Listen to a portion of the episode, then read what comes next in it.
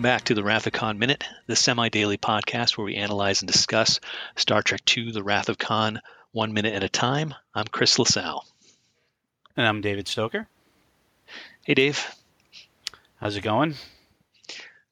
Oh, pretty good. Happy Friday. Happy Friday. uh, Is it? We're, Is it? Is it? I'm trying to put on a brave face. Uh, and as you can hear, we have guests with us closing out the week. It's uh, Scott and Nick from Dueling Genre Productions and Back to the Future Minute. Hey, guys. Hi. Hello. Glad to be back. Yes, welcome back. Oh, so excited. We have we have I, I'm I'm honored to be on for this for this minute with two of the you know greatest lines in the movie. Well, we're happy to have you. We Of needed all of the somebody's minutes shoulder. Yeah, we need in shoulders to lean on right now. These are the Oh, most man.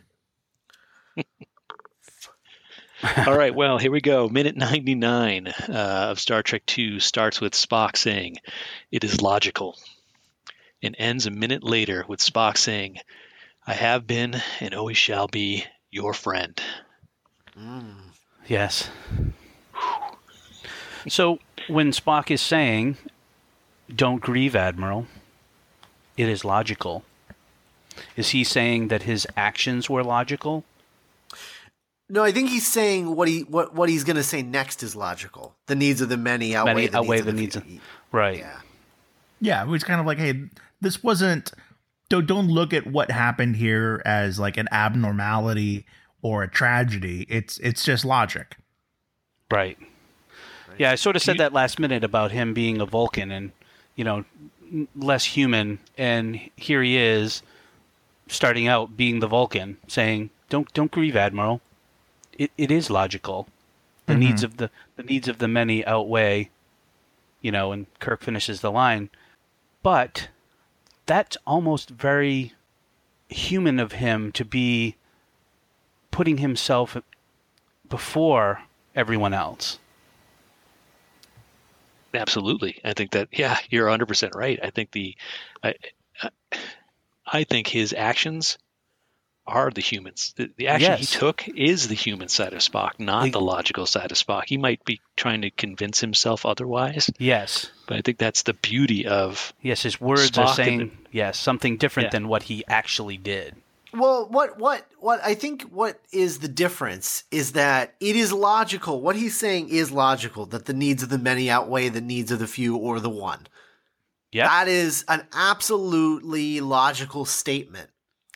What makes it human is that Spock wasn't down there.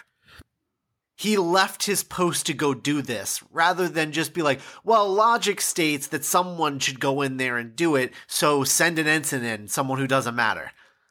Yeah, right. That And would be get- the logical, logical, like, uh, you know, albeit sociopathic decision would be, we'll just send a red shirt in there and have them do it and save the ship. Yeah. And yeah, but it's because Spock leaves his post on the bridge to save the ship, knowing that he's going to die, is the human part of it. I Yes. think specifically. Yeah. Exactly. Yes. and what I believe to be the the triumph of of Spock is, you know, his final act that saves, you know, thousands, hundreds, hundreds, thousands, a lot of lives. Um, I don't know how many people were on the Enterprise, but um, Yeah, You what is know, the it- population of the Enterprise on average? It's it's just a boat full of kids in this case, so I think Yep. it's. I'm going to say it's hundreds. Okay. Yeah. so yeah so like you know throughout the this character's journey and arguably after this part and you know even going into the new the the kelvin verse you know spock is always constantly struggling between these two halves of his of his nature you know do i err towards the vulcan side of me? Do i err towards the human side of me? Is the human side wrong? Is the vulcan side wrong? Who am i dishonoring one by honoring the other? You know it's it, it, it, it's what makes it such a compelling timeless character. And but but and, and yet like like like scott just sort of uh said, said just a few minutes ago it's only through honoring both that he's able to to commit this act of heroism. If it wasn't for his human side, he might not have ever had the bravery and recklessness and courage to leave his post and and and and do what he did. But without his logical side, his Vulcan side, he might not have ever seen the simple truth of the needs of the many outweigh the needs of the few. Which go, going back to kind of the the Eastern influences of of Vulcanism and being a Vulcan, it's only through becoming one with who you are and accepting everything about yourself and becoming one with all parts of you, even the parts of you that you might discourage as being weak or or human that you're able to transcend and become like the best version of yourself. So like Spock's final sacrifice, his final victory, you know, his his his, you know, his final moment isn't you know, he doesn't have to forsake his human side. You know, one doesn't beat the other. He doesn't finally choose one or the other. He uses both of them. And Right. I, th- I think that's a pretty beautiful way for this character to to quote go. Yeah. That was beautifully summed up. This has been the Oh. Wrath of Khan Minute. Wrath of Khan minute. Good night, everybody. Yeah, and that that line, the needs of the many outweigh the needs of the few. What I what I actually love about that line is that it's the line that Spock uses to justify his death to Kirk. And then in Search for Spock, which is a movie that I love without qualification. I I I I love Search for Spock for many many reasons, but the biggest reason is the fact that it's a story about a family going out of their way to prove that no, sometimes the needs of the one do outweigh the needs of the many. If if Yeah. you love each other, if you we're a family like we're supposed to be, that like sometimes that's not true. Yeah, And to- to- to I, I love that. I love that as a theme for Search for Spock about how much, you know, they mean to each other Right. Yeah. and what they're to- willing to do for each other. to borrow Scott's words uh, that, that we've exchanged like in private over like you know text and stuff. Search for Spock is the story of when the crew of the Enterprise became the family of the Enterprise. Yeah. Yeah, very nice. Agreed. Yeah, it, that is a brilliant way that um, the way they spun that and and and, and turned it around and and it, without making it corny, right? They Mhm. it, Yeah. it, it was a perfect summation of Search for Spock. I agree. Right. Right. Because they never they never outright and stated. I don't think. I don't think there's a line where Kirk is like because Spock doesn't have any memory, so Kirk's Yeah. telling Spock, telling telling Spock, uh, you know, sometimes uh, the needs of the one do outweigh the needs of the many, and Kirk and Spock would just look at him blankly and like, "Who are you?" So, so I don't think that would have went over well. So I don't think he ever outright states it, but that's definitely like the mission statement of Search for Spock, and I I I love that about that movie. Um, and plus, you know, Christopher Lloyd. What can I mean? Look, you know where we're from. Exactly. Oh, so I You know, finally it- see the connection. Yeah, that's where. Yeah, We, yeah. Um, you know, it's funny. Uh, one of the questions I had for you guys, it just you know thinking about uh, thinking about this movie and the others, and and um, I think there's a you know in all of Star Trek, you know, we know the main characters of Kirk, Spock, McCoy, and and uh, and I think there's been a lot of I don't know if it's controversy, but I think between William Shatner and Leonard Nimoy, there's always been kind of you know you've heard of of rivalries and tensions over the years, and yeah, um, and and part of it, I, know part of it was due to that so many people. Spock was such a had such a fan base, and um, and you know, granted, I love all the characters, and but I think um, I guess my question where I'm going is, do we is Star Trek ultimately about Spock or about Kirk? What would you, if you were gonna I if you were I, gonna pick?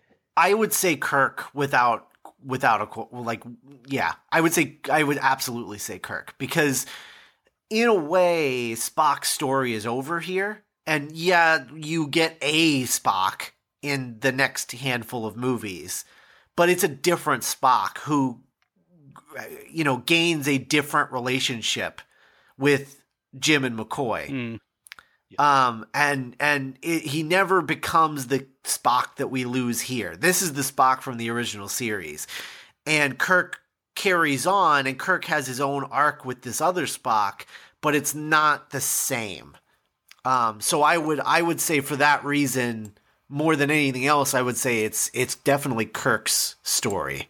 I think. I can't I can't speak with absolute confidence here, but it almost kind of reminds me of what they're attempting to do with like the Groot baby Groot situation in, hmm. in, in Guardians of the Galaxy. Actually, yeah, that's wow, that's a weird connection to make, but you're totally right.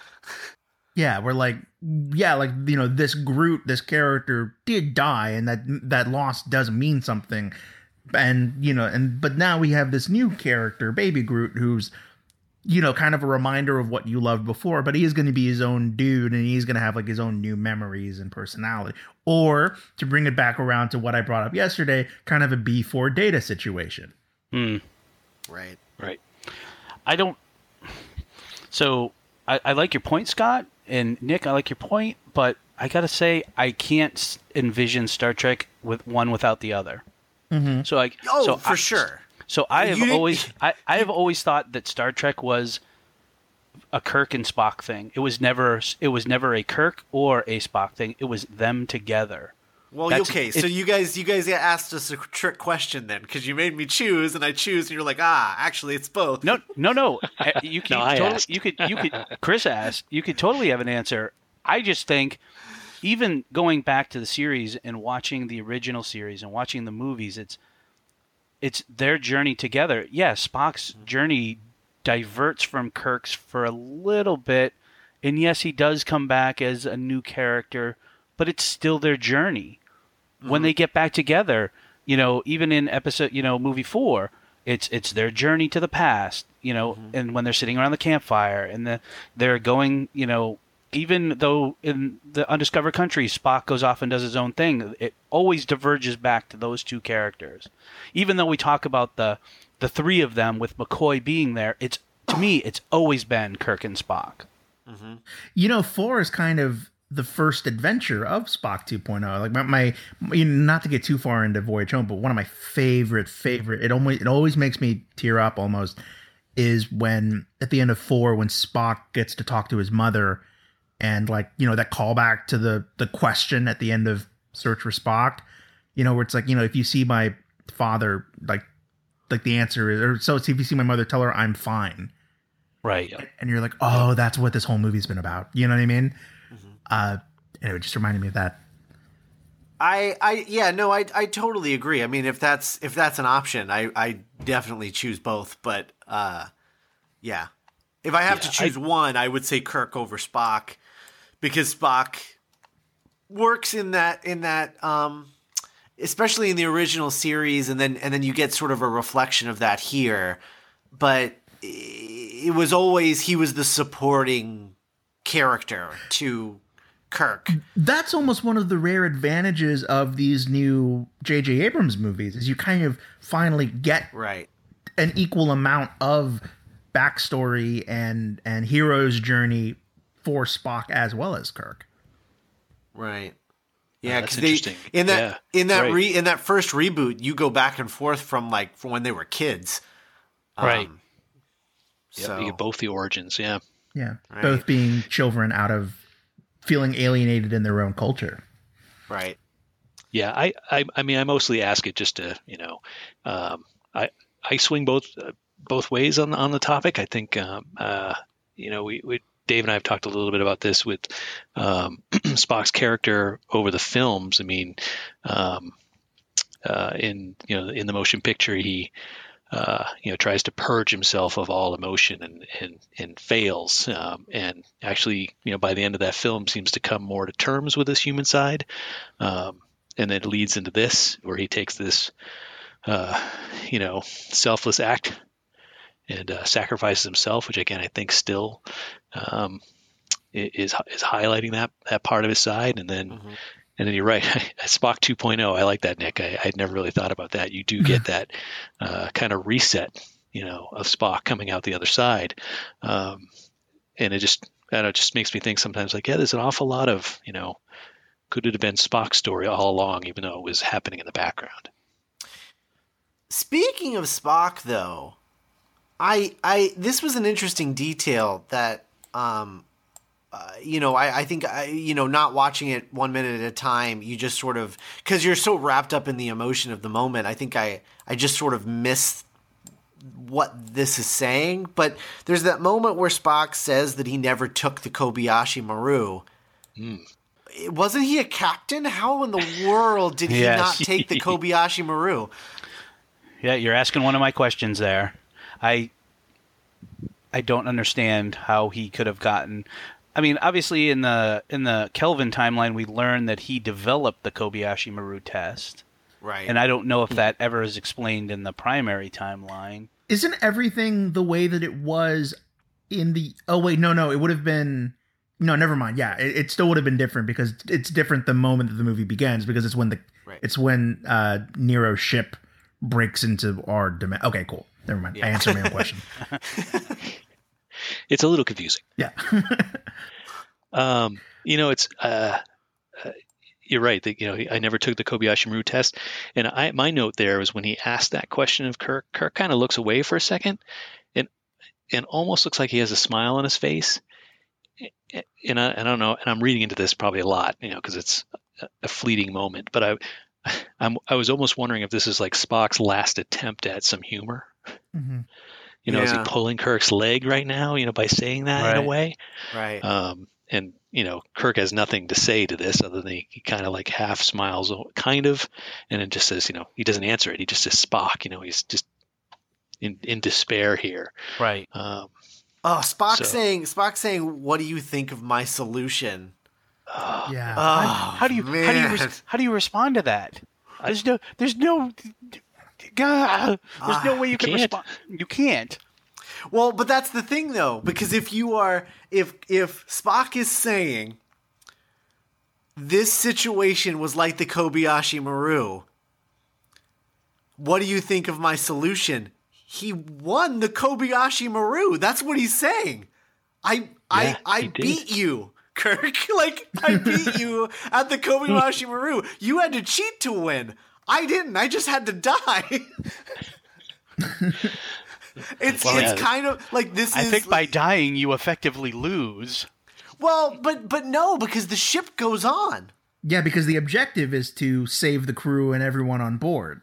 And the thing that no one thinks about is sacrificing themselves. Because it's like, And oh, Spock nowhere did, does it bec- say that I have to live. I just have to make sure the ship is okay. Right. So he won. He beat the Kobayashi Maru. It's just that a, a human ego would never dare to imagine a, a scenario in which I don't keep going because that's the especially most important thing. especially in a war game. Like Yeah. it's it's a game. So like you would never even think of that as a solution. Because you're like, well, how do I die in a game? That doesn't make any sense. Mm-hmm. And now there we were in an actual Kobayashi Maru situation, and Spock figured out how to win the Kobayashi Maru. yeah. Hmm. You just have to care more about other people than you do about yourself. Yeah. right. Good night, everybody. Did you do? You keep hitting him out of the park, Nick. yeah. Um, I, I want to talk about a little bit about the music again, going back to James Horner's score because there's something I never noticed before. Um, Oh. I, we talked about a little bit at the last minute that the the music has segued down in, into a variation of, uh, you know, Spock's theme, and it's actually on the soundtrack. It's you know, uh, called Spock in parentheses dies, so not not so subtle. um, but there's a little. Uh, I don't know if you guys noticed it. There's a little. Um, uh, I just said Clint Eastwood Western motif in here. Um, from you know the good, the bad, and the ugly. Uh, the doo doo you know that Oh yeah. tone.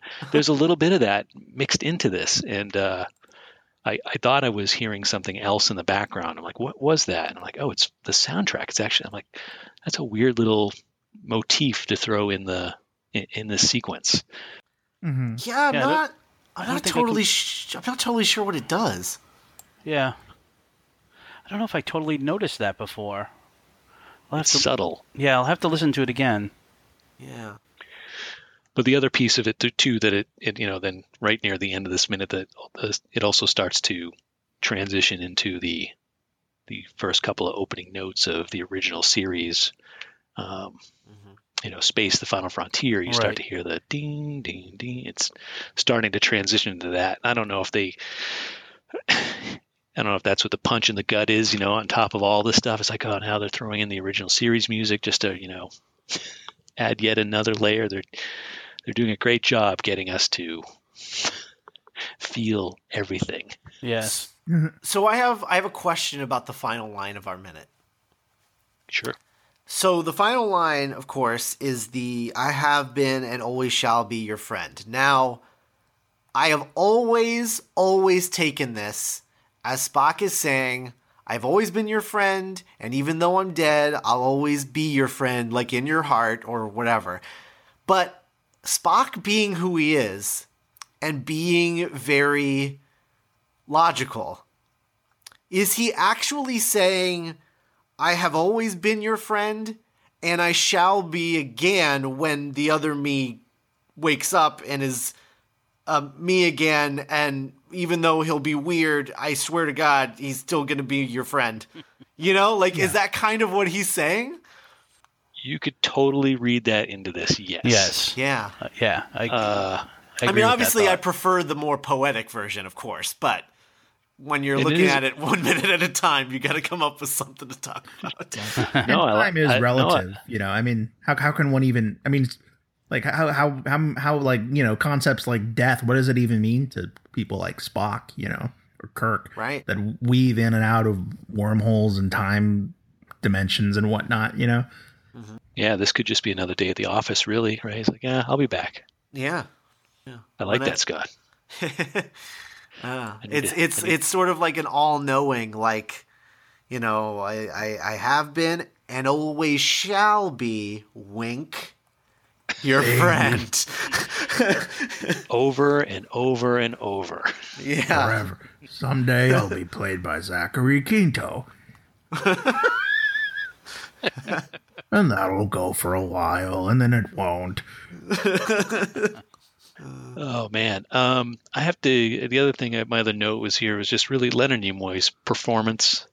oh yeah, Um, uh, y- you know, in between. I mean, he's he's his you know the kind of the the the the, the vocals, the you know his labored breathing, his slowly sliding down the glass, and Right. uh, all of these moments of uh, you know he's selling it and it's working and it's believable and um, I just really got to you know just give kudos to to the performance here. It's amazing. Yes. that I- that I slide down the glass. Uh, that slide down the glass probably hurts more than anything because you can see in his face, he was like, "Oh, this is exactly what I didn't want to happen." Is Yeah. is is my my my my faculties like losing themselves in front of you my superior officer and my friend you know Uh, it's crap. and and it's not until he collapses that he says the i have been and always shall be your friend because at Right. that point it's like oh the pretense is off now like i'm i'm on the way out Yeah, he's You know? yeah. It's time for time for the to get it all out. Right. coming, Elizabeth. right uh, Are we? Uh, how do we feel about the the makeup now that we can see it full on? Too much? Not enough? It, it, it definitely doesn't take away from the emotion of the scene. No. I think it's. I think with the. I've always thought that you know it's especially with the glass and all the ref, re- reflection you're getting. You you don't quite. You can't really get a good look at it. Right. And in a way, I'm like, okay, that's good because whatever he whatever they are doing there to you know show this ruin of his face, it it, it works because you can't get a good look at it, and it's just Mhm. there's enough left there to the imagination of like, ugh, that's Yeah. gotta hurt. Definitely.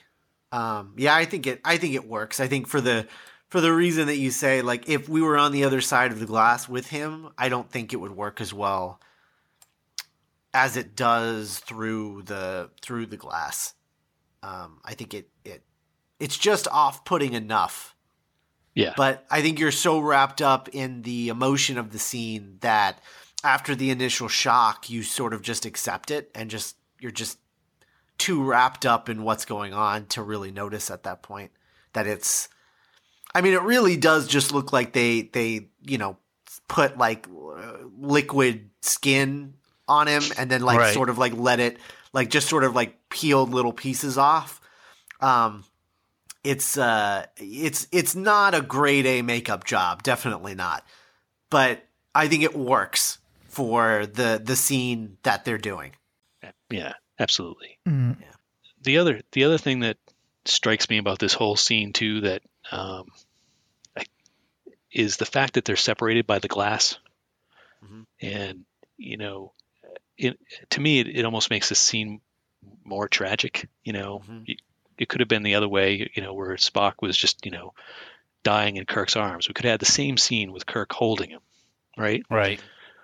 But there's something about keeping them separate and not being able to, I don't know, connect. That uh, I think again, I I think It's I've said a- layers like five times. There's just there's there's all these brilliant uh, pieces that all come together. Yeah. I mean, it's a metaphor for their relationship, right? They've never really been able to connect completely. And now, even as Spock is dying, they're not able to connect. Right. Even when they are finally connecting, like kind of 100% emotionally, like Kirk understands Spock probably better than he's ever understood Spock in this scene. Mhm. But they're not they're not connecting physically. Like it's it's uh Yeah. I, I think it's a really being- interesting metaphor. something is still being denied them, which almost kind of makes the moment more tragic and therefore more compelling. It's like this isn't. I don't think this is how either of them hoped that they would get to say goodbye to each other. You know, Yeah. because like there's other people around. and, You know, Well, that you know, it's it's funny you say that, Nick, because one of the things I, I think we mentioned probably a couple weeks ago now is, uh, you know, did and you guys brought it up this week too is you know, uh, did Spock ever think he was going to get to say goodbye because he made his decision, you know, on the bridge. Uh, in those final moments of hey we need warp speed in three minutes we're all dead and he he just got up and left he made that decision and he went and it was you know he didn't he didn't look back um, and uh, you know, do you think he ever, you know, planned on saying goodbye? I don't think so. I think he just stubbornly. I think his body just didn't die fast enough. yeah, Because I mean, like like like we said, you know, yesterday, he was laying in a position of death. hmm Like he was waiting for it to arrive, and and Kirk just showed up first. Yeah, I I think you're. I think you're right. I think I agree. I I, I don't want to. you know, I like to think that he, uh, you know, was maybe holding out so he could say goodbye. But but I think you're right. I think you know when he made his decision to to to do what he did, I think in his own way, he probably said goodbye in his you know in his head and you know did everything he needed to do to you know probably Well- to gain the courage to do what he did. Well, and you know, there's a certain level of in the context of the of the films because obviously um, the uh, filmmakers didn't know what the moment with McCoy was. They just wanted to give something, some sort of hope um, that they were like, "We'll explain it later." But in the context of the of the films, I I feel like Spock didn't feel that it was necessary to say goodbye because from a certain point of view, it wasn't saying goodbye yeah. Right. because he knew that he was he he'd mind melded with with uh, McCoy or whatever. And maybe that's kind of his Vulcan side being like, I mean, what does it really matter? I mean, they know. Yeah, I don't need to do some big. But I think, but I think it does matter. I think Yeah. we he he proved it in this in the, at the end of this minute. He proved that it totally matters. Oh, I yeah. have been and always shall be your friend. yeah. I mean, I feel and I feel that Spock was a little bit selfish in his actions for not saying goodbye. That yeah, he totally could have come down there, fixed everything, and been dead, and Kirk would have never had the opportunity to say goodbye. Mm-hmm. And I feel like that's a little selfish. It's selfish, but in a way, but it's also logical. And then that's and that's the Yep. thing. Yeah, I agree. You know, like you can't you can't judge Spock on this uh, on the same you know emotional spectrum that we Oh, yeah. judge ourselves. You know, And one of my other favorite uh, uh, quotes from Spock is, you know, logic is not the end of wisdom, but the beginning of it. Right. And I, th- I think a mistake that a lot of non Spock Vulcans make is they think their logic makes them infallible or free of error. and like and we see throughout Right. the show that you know it, it doesn't like Vulcans can still make mistakes in the name of logic, and so can people for the you know for that matter. Yeah. Beautiful. A lot to unpack. Yeah. Lot of, well, of course. I mean, this is Yeah. you know the moment, man. Uh, Mhm. um, but you know, I ran out of notes. This we hit everything I wanted to talk about. How, how about how about you guys? I think I'm good too, Scott.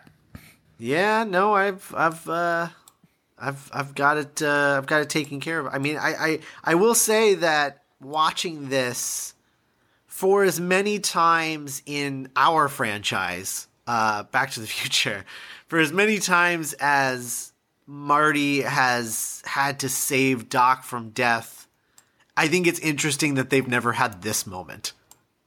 Um, it's always like, oh, he's dead. I guess I I got to go back in time and save him or Right. whatever.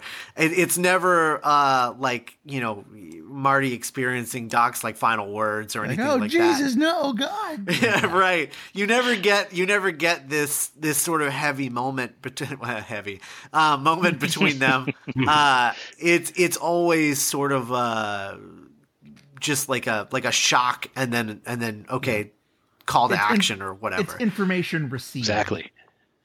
Right, right. Um, Yep. It's like, boom. Now what? Okay, I got to solve that problem. Right, right. I, I guess that's what happens when you have time travel. is- But you you, but you know, you just thank God that this was that was not the solution to this movie yeah. because we know we have time travel in Star Trek. And we- Yes. we, it, it's coming, and thank God we didn't do that as the solution.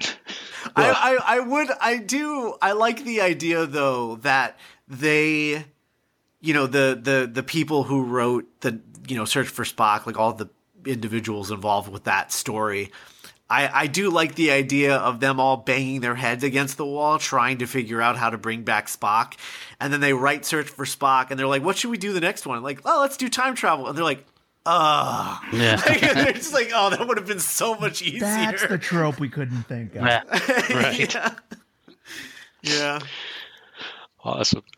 Um, well, guys, one of the one of the things we've been challenging our guests uh, to do, challenge, ask, um, is uh, can you try ranking all of the Star Trek movies from your favorite to your least favorite? And it's up I- to you if you want to attempt all 13 or if you just want to constrain it to the original series movies or, or what have you. I, I just did this when we were rewatching all of them before Beyond, so I'm actually prepared for this. The only thing, the only wild card is Star Trek Beyond because I haven't thought about Oh, where that interesting. place is yet. Yeah, yeah, sure. Interesting. Um, okay. But uh, yeah, so starting at the bottom, I would say, man, I mean, probably, I mean, Nem- Nemesis, Nemesis, Insurrection, and Gen- Generations are probably at the bottom. Whoa, there's never been a movie called Star Trek Genesis. That's weird. That is weird, actually. Um, Actually, I think this movie was supposed to be called Genesis. oh, you're right. You're I right. I think that's one of the proposed titles. Yeah. Um, although that is confusing.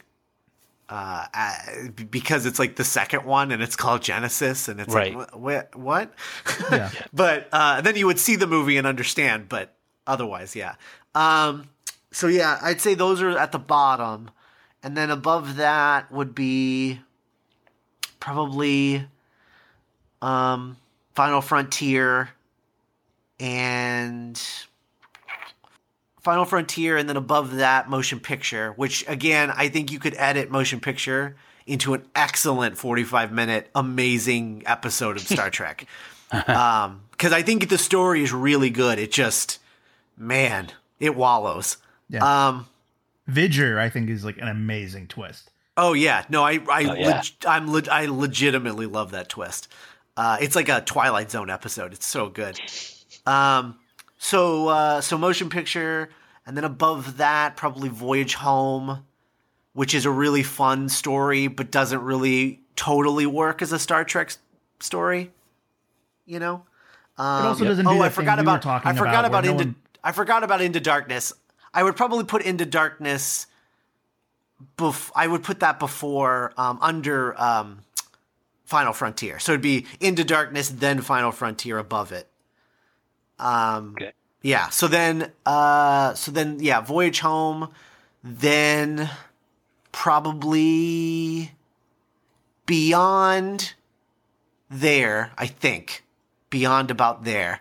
Eh, Um, Wild card. Yep. Yeah, yeah, yeah. I, I uh, that and Undiscovered Country. I don't know which one I like more. Um, I think they're about equal in my mind. I think. Uh, and then I love. Um, once you get up to the to those other ones, it's like it's like okay, so Star Trek, the Star Trek reboot, Eleven, and then I really think for me, Search for Spock, Wrath of Khan, and First Contact are all pretty equal in my enjoyment of them. That's not to say which one is the better movie. I'd say like the best movie of the three is Wrath of Khan, like critically. Right. But the ones that I get the most enjoyment out of, I, I get I, I I get in like equal enjoyment out of all three of them. I think. Um, I love that moment where they steal the Enterprise in search for Spock. yeah. I think it's incredible. It's like It's it's oh, it's like it's like the most kind of it just feels the most Star Trek to me, despite like none of them are in uniforms and it's but it's just such about that crew and how much they care about each other and what they're willing to do for each other. And oh god, I just I love it so much. Um and I and I do I do really love First Contact. I, I think First Contact is really just it has no right to be as good as it is. When we when we when we rewatched it, I, I thought for sure because I remember liking Gen- uh, Generations, and I still I love the cold open of Generations before we end up on the holodeck on the ship. Um, Yeah. Right. all all of that stuff before that is incredible. And Yeah, so you're Oh, watching it and you're like, yeah. "Oh my god, this movie's going to be amazing." And then you get on the ship and you're like, "Oh, okay." And then the dialogue starts getting a little cheesy and it's not great. Um, but Yeah. First Contact, so like Generations, I rewatching Generations, I was like, "Ah, maybe First Contact isn't going to work as well as I thought." And man, it works like, oh, it's crazy good. First Contact That's is fantastic. Oh yeah, first contact's unbelievable. Yeah. Um, so I would say yeah. So I, I all of those are almost equal. I mean, if I had to rank them, I'd probably go Wrath of Khan, First Contact, and Search for Spock third. But um, they're so close. I mean, they're within you know. I don't know how you would measure that, but within like millimeters of each other. You know, it's uh, Sure. Yeah. I don't know. What about you, Nick? So, for the sake of brevity, and al- al- al- also because I'm not nearly as well versed in the fan and in the the canon as Scott is, Scott has seen every episode of every show, if I'm not mistaken. Uh, not every episode of Enterprise, and I and I quit Voyager uh, after the "We're all lizard, lizards who have sex with each other" episode. That was that was enough for me. Okay, well, let me know what season that is, and I'll start there. And, um, so instead, I will say what my favorite and what my least favorite are. I'll just go straight from top to bottom. Um, All right. my fa- and again, like I, I, I'm not going to pretend to be able to judge which is like the best made or like the purest, you know, expression of Star Trek or whatever. But the, the my favorites, the one that I, I would show to like a new friend or significant other, you know what I mean? About like this is Star Trek. This is why I, this is why people love this. I think is um um my favorite my two my favorite movies. It's tied between the 09 reboot and First Contact because First Contact is my introduction to the universe. I think it's such a beautiful story. I think Patrick Stewart is top form in that. I think Jonathan Frakes did a weirdly good job directing it. Um, no disrespect to him, but um, yeah, and I just I just think it's and it's like to me it speaks to the optimism. I love that we we go to Earth at its lowest. I mean, Scott and I have been talking about this a lot this year for obvious reasons, but it's like I, I I love that the world gets so much worse than we think it will before it gets so much better. Um, and I, I like I love Zefram Cochrane and all that. And then the 09 reboot, I think, is just like pure fun, and I think distills the relationship between these characters, and I think does a really good job of getting people interested in then going back and watching like you know the original series and City on the Edge of Forever and you know all that. Um, and then I think the worst movies, the ones that I've had the least fun watching, would probably be. I always get Final Frontier and Undiscovered Country mixed up because they always feel like Final Frontier should be the one about God. Um. Uh, it is right. Final is. Frontier Yeah, is it the one about God. What about yeah. the- yeah. oh, but Undiscovered Country because Why of that God quote. Because then I think, oh, undiscovered country, Right. like heaven, like the the realm of God. No, no undiscovered Oh. country is the undiscovered country is the one that's like the weird who assassinated. Like, The, Yeah, it's the The- it's the Klingon murder mystery. Yeah. yeah, that's my least favorite. And This Oh. was coming to dinner. yeah, yeah, tied with Nemesis. Even though there are moments of Nemesis that I enjoy, like Data singing at the wedding, and um, Oh yeah. no, that's and that's the thing, right? So we rank these movies, but I I will go out and I and I will say I rewatched all of these and I don't think that there's a bad Star Trek movie. I think they're of varying levels of quality, but I would hesitate to call any of them bad. Even even That's a great, yeah. yeah, even even like Nemesis and and Final Frontier, which are weird and Trying. not great.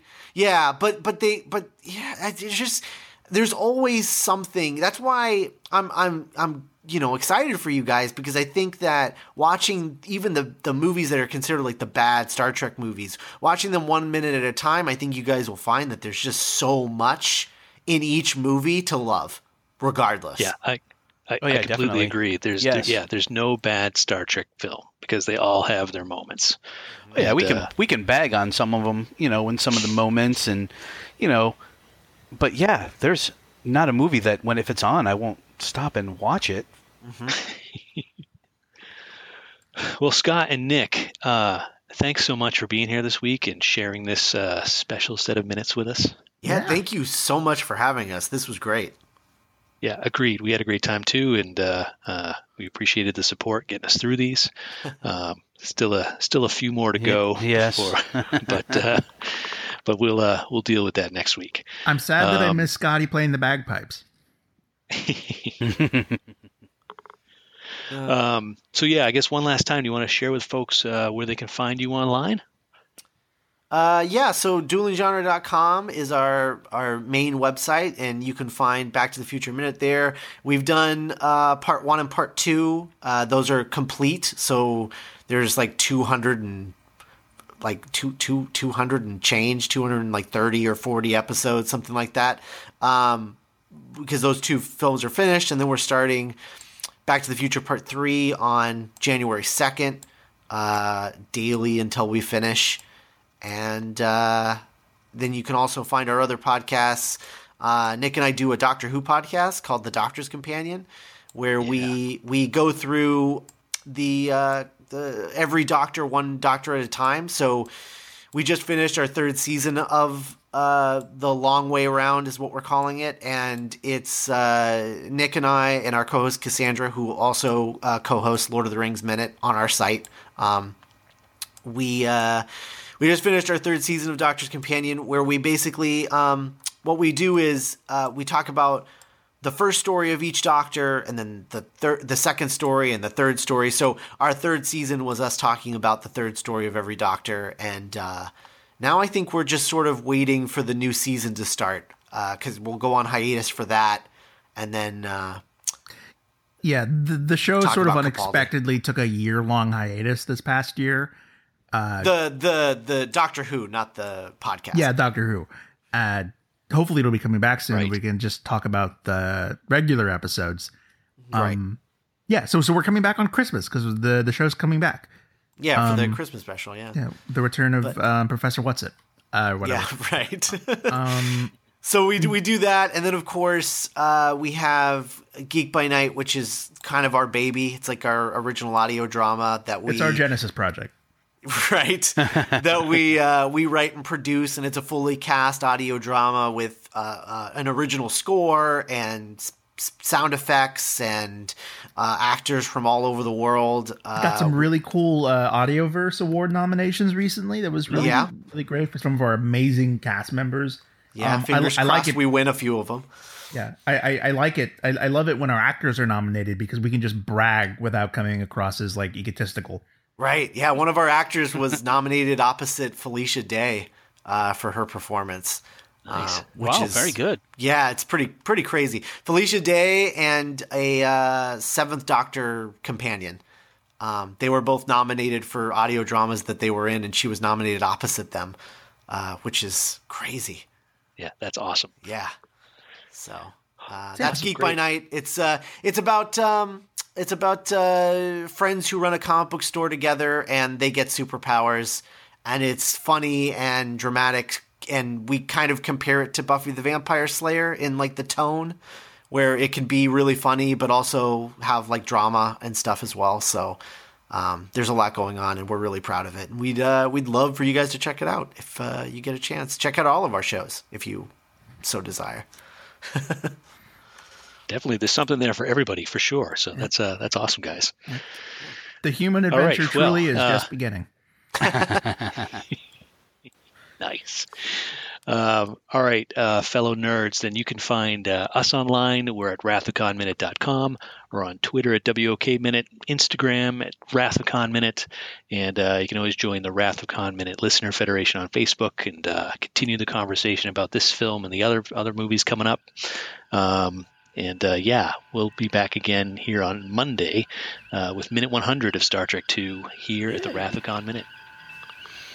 I have been and always shall be your friend.